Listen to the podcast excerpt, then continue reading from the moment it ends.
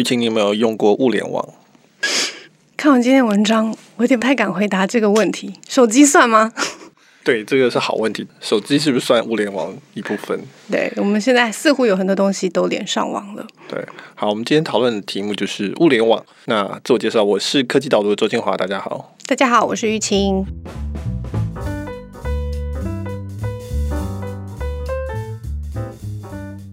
今天这个是会员投票出来的第一名的题目，还蛮讽刺的，叫做“为什么物联网是一团混乱 ”？Why IoT is a mess？也就是你刚刚提到的回答的问题，大家都在讲物联网，物联网大概这个名词已经讲了至少两三年了。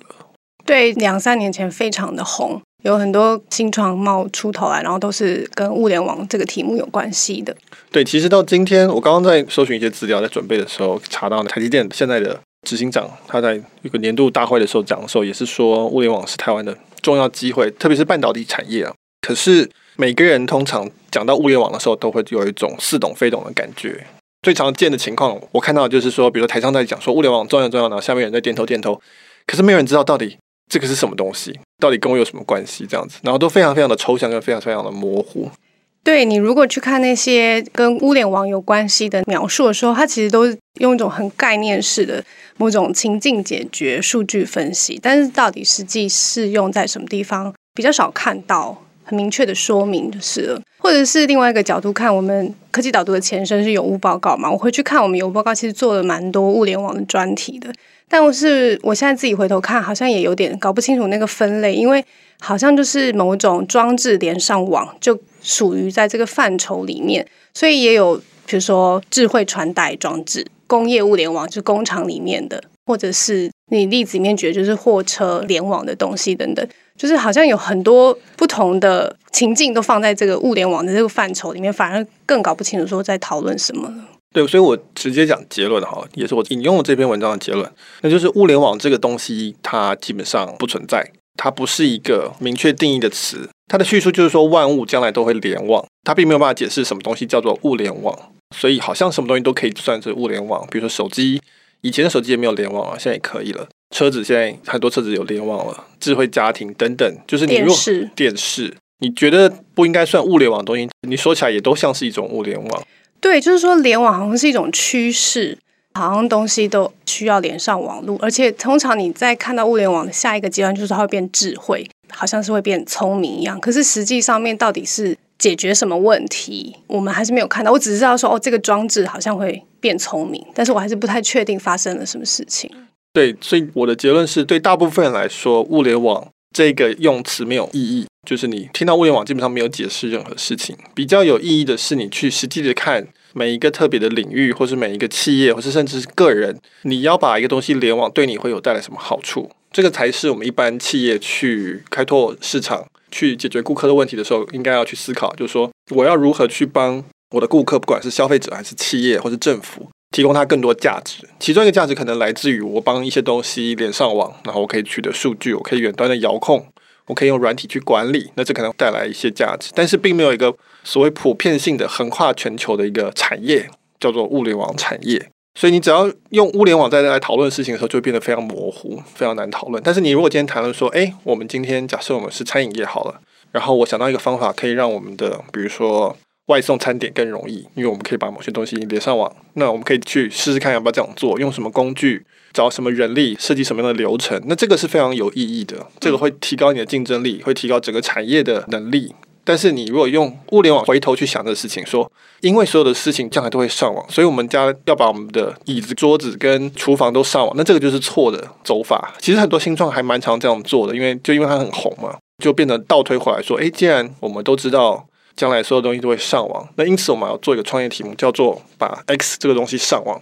一开始可能可以拿到一些钱，但是最后大家就会发觉说，真正要回答的问题没有回答。正确的问题不是你上网要干嘛，而是你想要干嘛，然后上网是不是其中一个有用的方式？搞不好不是。从结论来说，就是不要再用抽象的方式去谈。如果抽象的方式在沟通的时候你要听不懂，通常是讲的人的问题。你刚刚说那个不一定所有东西都要上网才能解决，让我想到就是大家现在对于其实上网也开始有很多疑虑了。比如说我们前日你新闻里面讨论的 Facebook 出的一个装置 Proto，就一个在家里然后附有镜头的东西可以上网，就让大家非常的害怕。或者说我之前因为我们家在考虑要装电子锁的时候，你有很多选择，其中一个就是有没有上网这个选项。那我也觉得说，哎，家里的锁，然后如果可以上网，是不是可以远端遥控？感觉好像有很多不可知的状况。所以的确是说，应该是看你要解决的问题是什么，然后再看上网是不是能够更好的解决这个问题。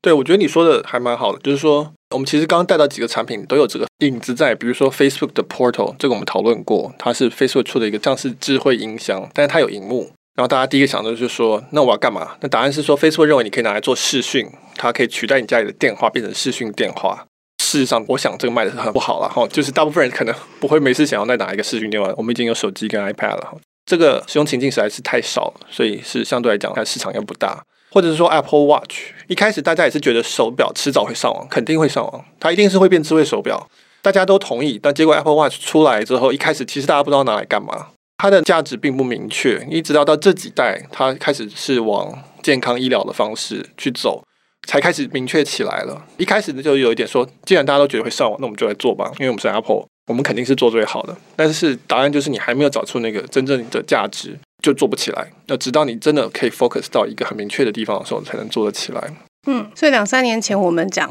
物联网，这个是很合理的概念，就是东西都应该要上网。接下来我们要讨论是说上网。的这些装置可以帮我们解决什么问题？那我们刚刚讲，虽然你有举了一点点例子，可是听起来也是还蛮概念跟模糊的。要不要讲一下我们生活里面有没有什么比较接近物联网概念的例子？所以为什么大家觉得东西会上网？其中一个理由就是因为今天我们所谓的感测器 （sensor） 跟晶片它越来越便宜，越来越小。我们要感谢智慧型手机的普及，哈，让这个整个供应链起来，把这个成本都降下来。所以说，把东西上网变成是一个相对来讲很简单的事情。我们跟十年前比起来的话，简单很多。所以大家都觉得好像都可以赶快上网，因为很容易。你是说很多元件、很多模组是这个意思吗？就是东西要上网，大概至少包含两个部分。嗯，一个是首先你要接上一个网络嘛，物联网的网络不一定是我们大家习惯的四 G、三 G 这个东西，他们有可能是比如说工业的网络，或是某种长程网络，不一定。他们有些是有特定的讯号范围，对，或者甚至是走卫星等等，那是它有一个网络。第二个就是你要让它可以上网，所以你需要一个 module 一个模组。如果这个东西直接上网的话，你基本上要把它嵌入里面，那你就牵涉到有电源、散热等等，还要能够发送讯号，至少有这两个部分，你才会达到说物体联网。那我们大家都基本上同意说，东西联网可以更好管理，我们可以远端的去控制它，我们可以去收集它的数据。那这些是的确是有它的好处。但是你说实际上它的用途是什么？其实每一个场景就很不一样。嗯，就像我在文章里面提到了，如果是一个比如说航运公司，它可能要做的是那种几千公里的上网，它要远端去控制说，哦，我的货柜现在在哪里啊？我的东西是怎么上下港口啊？等等，要去 track 这东西。那它这个物联网的概念，跟我们在台湾的比如说 Uber Eats，它要做物联网，它的车子也要上线，它的摩托车要上线，它的餐点要能够 track，或者是 PC Home 的包裹。但这个可能就是走行动网络，它的模组的供电可能就是一个 local 的电源，那船上可能是需要一个船上的电源啊，所以这是完全不同的情境，它中间可能不会有任何共同的交集的地方，事实上可能都是客制化的，所以这就是为什么说讲物联网用一个名词去包化，其实是很没有办法讨论的事情，因为会做航运的的这些公司可能不会去做 Uber Eats，他们有可能根本就不是同一个公司，甚至有可能是他们航运公司自己下来做，那所以这个是完全不同的状况。我觉得物联网的例子，我自己想到的重要的其实是 Uber，所以这个就不太像我们脑袋里想到的物联网。事实上，Uber 就是把车子上网，只是它是透过司机的手机，使得我们可以去更有效率的调派车子，每一盒司机跟乘客，所以大家都可以赚更多钱，车子可以闲置时间更少。那只是说它不是在车子里面装一一个模组。那事实上，你如果想想，就会觉得很合理，因为车子是一个很贵的东西，所以它一定是最早上网，因为它的闲置的浪费太高了。所以一定是最贵的东西开始先上网，然后便宜东西比较慢。所以你看到 Uber，事实上是在模组这些都还没有成熟之前，我们就直接通过司机的手机就做，因为它那个经济效益真的很大。其实跟我们想象中的物联网不同，其实我们生活中有很多东西现在都是从我们的手机上网，比如说相机，有很多相机可以直接上网，但是有很多相机不行，但它基本上也是上网，因为它可以透过我们的手机去把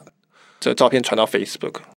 这样讲的话，应该小米的智慧家庭系列稍微比较接近这个范畴，对不对？因为很多我知道他们很多的那个家电智慧的部分是有跟手机连线的，有没有跟家里的 WiFi 连线？我不是很确定，因为我没有使用过。对，大家其实想到物联网，如果一般消费者想到的，其实通常是智慧家居的状况，嗯、比如说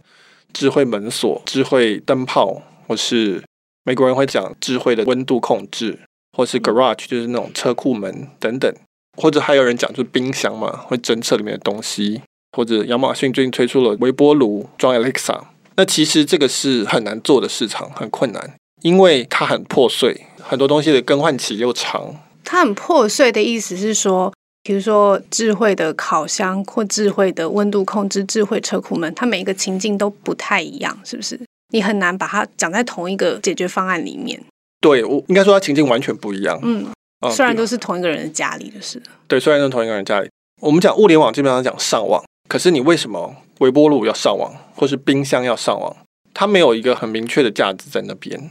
除了说你可以办到之外。我要去控制冰箱里的上网，可能是你觉得说牛奶会坏掉了，会自动帮我叫新的。那这个价值非常非常的低，频率非常少。微波炉我几乎想不出来为什么。我除了把它预热之外，因为上网基本上要让它可以远端遥控嘛，或者我可以收集资料。我为什么要收集一个闲置的微波炉资料？或者我为什么要远端遥控一个？我这个例子太烂了。我知道有一个智慧冰箱好，可能好一点。我的重点就是说，这每一个情境。虽然都在同一个人家里，但其实是不同的情境，嗯，所以我也很难想象他们怎么样用同一个界面去控制它。LG 的冰箱跟西屋的洗衣机，它其实没有很大的道理要去合作或去去谈这个标准，因为其实他没有办法想出来我们到底之间有什么共通点的地方。所以我讲的破碎是这个，就是说你虽然觉得它都在家里，而且好像都是消费性产品，但是它其实情境还是很破碎，不像是 Uber 啊，又贵又大，而且大家都一样，每个人的车基本上概念是一样的。做的事情也一样的，可以去很清楚知道那个做什么服务。那所以这样子我可以整合起来，看起来智慧家居很清楚、很 focus。也有像比如说 Google Nest 啊，或者小米在做，实际上它的其实里面很多很多复杂的地方。所以你把它统包成物联网，你如果认真去想，你会想说，其实它真的还没有人做出很好的一个我们叫解决方案出来。好了，就连小米它想要以这个东西支撑它的智慧型手机价值的一个卖点，但其实现在都还是在一个非常模糊的一个地方。我知道。很多人家里有用小米的那个扫地机器人，那到底有多少人在用它的遥控功能？那个频率多少，其实是很难讲的。那我再问另外一个问题哈，反正我们今天就是来厘清物联网这个定义嘛，更清楚的了解这产业发展的机会。那我想到的，我不知道这个例子有没有比较接近，就是以前有个报告有分析过的一个叫空气盒子的案子，它本来是一个 LAS，就是一个开源的监测器的计划。因为它是开源的，所以就是每个人可以照着大家分享出来的步骤，然后就做出自己的监测器，你就可以放在自己的地方监控。那虽然这个监测器因为是自制的嘛，它就不像一般这个仪器那么的精准，但是因为它是非常大数据的，现在全台实际数据我不知道，但是我知道有非常多的人都有装这个空气盒子，所以它某种程度呢，它就是拿来监测我们的空气品质。那现在大家非常在乎空气品质、PM 二点五的问题等等。这个数据的威力在这里，就是你可以知道说，我们台湾空气品质现在变化的状况等等，这有比较接近物联网嘛？就是它有解决了一个问题，然后它是好多装置连上网，然后去比如说分析数据啊等等，它没有实际的下一步的行动了。再一次的，就是说我觉得物联网大部分时候这个词是很难用来讨论，但是我觉得刚刚这概念，我们讲这位创业者好了，那他很辛苦的去做了这个东西。就在台湾各地丢这个盒子，然后把数据传上来，让大家可以看到实际即时的这个空屋状况。呃，我现在想想，我觉得它有达到一个很明确的价值。它连上网其实是当地的空气，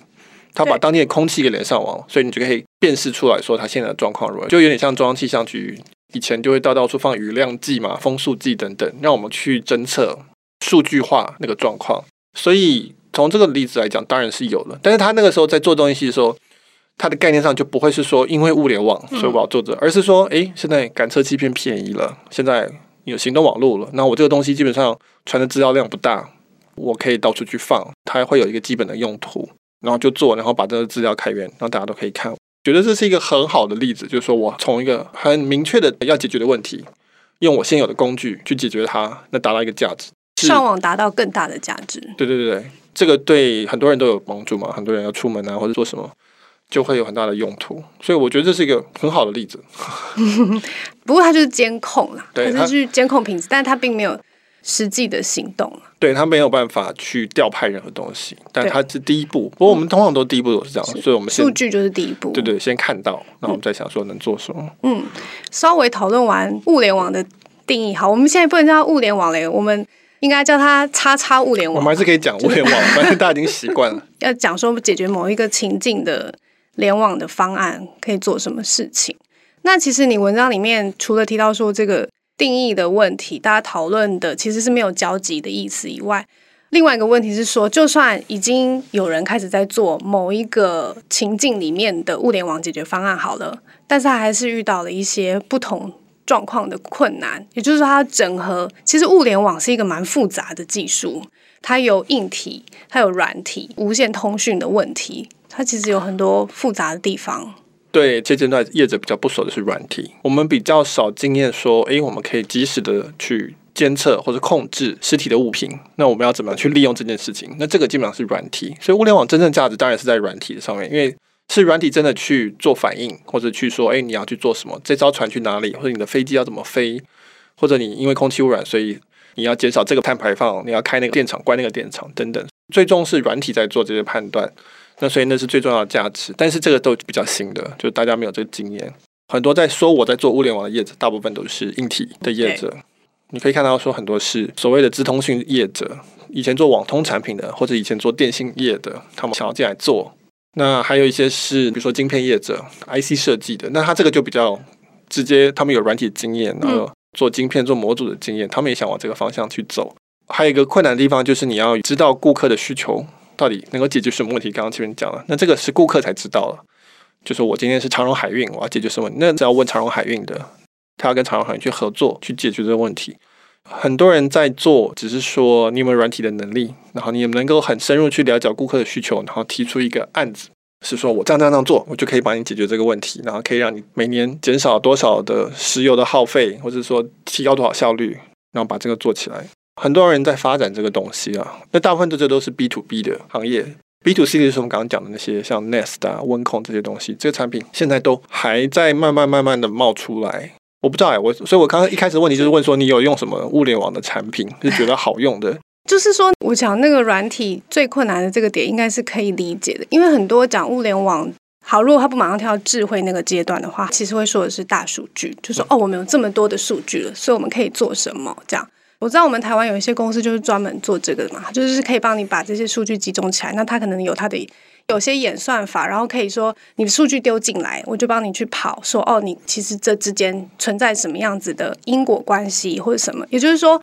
这个软体的部分就还包含了数据解析的能力嘛。在这个部分，他不先拿到数据，他其实可能也真的不知道他能够解决什么样子的问题，甚至是他可能不太确定顾客有什么样子的问题。这个中间的落差其实是。你要提出来，然后说服顾客，可是其实你还不确定你收到的东西跟这个是不是有关系。你可能要先做小型的试验的计划，但就像你文章里面提到，这个小型的试验计划通常非常的复杂，然后又很贵，但是不太确定能解决什么问题，所以大家又兴趣缺缺这样。对，所以大数据跟物联网有类似的问题，嗯，就是说到底什么是大数据？显然，如果大数据要有意义，表示它比一般的数据要再更多。但是大数据本身是有什么价值？其实我觉得问题是一样，就是说你还是要落到你的特定的产业、特定的企业、特定的顾客他的问题，你才能知道说到底今天的数据跟过去的数据有什么不同。比如说我举例来说，麦当劳卖冰淇淋好了，以前麦当劳卖冰淇淋，它的数据就是每天有多少人买，好一点的可以说早上、晚上多少人买，夏天多少人，冬天多少人，大概可以做到这样子。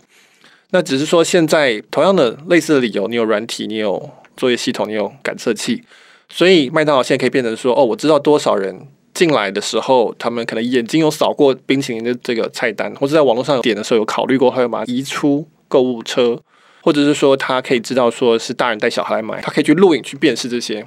所以你的数据当然是多很多，当然是会有价值，你可以得到一些差异化的东西，是你以前看不见的，你现在可以看得见。可是这价值到底它还是落在你卖冰淇淋这件事情上面。那所以说，它是不是麦当劳现在最优先要做的事情？搞不好不需要，它搞不好去多开发几种冰淇淋口味，其实可能效益是更高的。所以这个还是回到你要解决那个问题的上面。有些人会说：“哦，麦当劳把这些冰淇淋的数据都集结在一起，然后我把汉堡的数据集结在一起，然后去对照什么资料。反正你知道越多，你可以看到一些越你平常看不到的东西，你就发现说：哦，原来很多是男生刷信用卡的人，他可能在几点钟的时候买麦香堡会喜欢配冰淇淋。好，这个是很厉害的一个东西，没有错。好，这个是非常了不起的。回到刚刚的问题，你是不是这是你要现在要解决的事情，还是其实并不是最有效益的事情？就是说找出来这个数据、这个洞见以后，到底对谁是最有益的？是不是你当初要提供的那个客人，还是其实是其他人，是没有办法确定的。对对对，就是我们都会有经历一段说啊，拿到新玩具很好玩，所以我们会觉得这很棒的一个状况。等到这东西变得是大家都可以正常的理解的时候，你还是要回来问你，就说我要不要做这个，我要怎么去决定？所以你不能为了上网而做物联网，你也不能为了拿到数据而做大数据，你还是从问题或者是说需求的导向去想这个事情，然后说我现在可以做哪些我以前没办法做的事情，不管在物联网或是在大数据都是一样。所以这种名词大概很多都是那种分析机构他们喊出来的，为了要有一个整合性的趋势的。讨论我觉得也不错啦，说实话，就是引起大家讨论嘛。概念很明确，东西上网，数据变多，但是它不见得是可以操作的。我们在解决问题上，你不能够用这个方法去想，或是你在选题目的时候不能这样去想。就这个架构还是太大了，它还是必须要在往更垂直的领域去讨论，才可以知道。就我所知，我知道物联网前阵子非常红的另外一个理由，是因为大家觉得台湾其实在这之中非常的具有优势。我们有很多硬体的公司，然后我们也是资通讯产业非常发达的地方，所以整合这两块是非常有机会的。但是因为我认识的人在做这一块，所以我理解非常的粗浅啊。一定有更厉害的这个听众指导，也欢迎补充在我们的呃 SoundCloud 下面。对对对，让大家可以看到，就是说就算是这个硬体开发部分，它还是困难重重，因为无线通讯模组它其实是一个。比较复杂的部分，然后它不只是牵涉在说让这个物件可以上网，就像你讲的，它可能真的解决就是某一个小小的问题。那它这个问题的客户绝对不会只有在台湾，他可能希望是卖全世界的。比如说，他是要提供给货车司机使用的某种监控的仪器之类，好，然后可以远端监控什么的。那他可能是希望全世界人都可以用的，他这个量才够大。但是它光是要运出国的时候，因为现在各国对于无线通讯的法规其实有越来越严格。我知道新加坡跟日本是比较重视这一块的，然后我知道台湾 NCC 其实也有在注意这件事情。所以你东西做出来了以后，你要运送到其他地方，也会遇到不一样的规范，甚至是你当地在使用的时候，它也会遇到不一样的情景，因为它这个物联网它是要上网，它是要跟当地的环境有所连接的，所以你现场如果有什么不一样的状况的话，包括有什么无线电塔、这个电信塔或什么那些的，那都会影响这个产品使用的状况。那这个是还待解决的地方等等。所以光是要做到都上网这件事情就蛮困难的。可以在台湾上网，你不一定能在新加坡上网。那我知道有很多平台试图要解决这个问题，通过三 G 的网络 SIM 卡之类的这样。对，这是好问题。就是说，台湾传统的电子业、制造业。通常是走这个模式，就是说我一做，然后大家都可以用，所以我可以卖给全球。我现在的观察到的是，尤其是像物联网这种，因为我们刚刚讲的是软体进来了，然后要上网，所以牵涉到多方的合作等等。我以前写过一篇文章讨论这个事情，就是说这种变成是说你要先能够深度的解决一个问题，这个问题通常很复杂，有很多个角色在内，解决了之后呢，你才会得到其中的我们叫 know how，你理解这个事情要怎么去处理，然后你才能够去规模化去解决其他的问题。我有写过一个叫 Max Living 的创业家写过，就是说以前的创业比较像是我在接水管，我就是不停的接，一直接，一接，越接越长，越接越长，但是水管都长一样，嗯，我就是一直接长就对了。那现在创业比较像是说，诶，某个地方漏水了，我要下去找到底怎么漏水。那我越找就会发现它问题越多，牵涉的面向越广，因为这个世界就变成这样，尤其是当你有软体、有多方参与的时候，它就是这样子。当你终于搞清楚你会解了之后，你就会解很多种各式各样的问题。类似的问题你都可以解，你就可以发展出不同的，我们叫产品线或者叫服务也好，我们可以去解它。所以会想要做物联网产业相关解决方案的人，也可以用这样子的方式来思考。对，我会觉得就是我们要做这种很远的预测的话，真正的会脱颖而出的企业是那种贴着顾客的需求，然后去开发。当然一开始会解决那种最大的问题、最大的公司的问题，他们才有钱，包含了软体跟硬体，然后包在一起去做。等到你解出来之后，你可以找出来说，哎，到底要怎么做？它会有很多的它的问题啊。之后你就会知道说，其他的要怎么做。那个时候你是真的懂说要怎么做，而不是说我期待有一个世界共同标准。那有那个共同标准出来的时候，剩下没有多少的利润了。说实话，标准的意思就是说，我们大家都知道我们共同的需求是什么。那这肯定是最多人在做的事情。所以听起来就是先解决一个重要的小的问题，然后它可以慢慢的延伸扩大。或许是如果你对物联网有兴趣的话，可以另外一个思考的方向。好，那我们今天就到这边。一样也是，如果你喜欢我们今天的 podcast 的话，欢迎在 SoundCloud、Apple Podcast 或者 Spotify 都有我们的频道。那欢迎给我们鼓励或者是任何的回馈，我们都会看的，每一条都会看。嗯，很在意的看的，我可以跟大家讲。好，那我们今天就到这边。好，谢谢大家，拜拜，拜拜。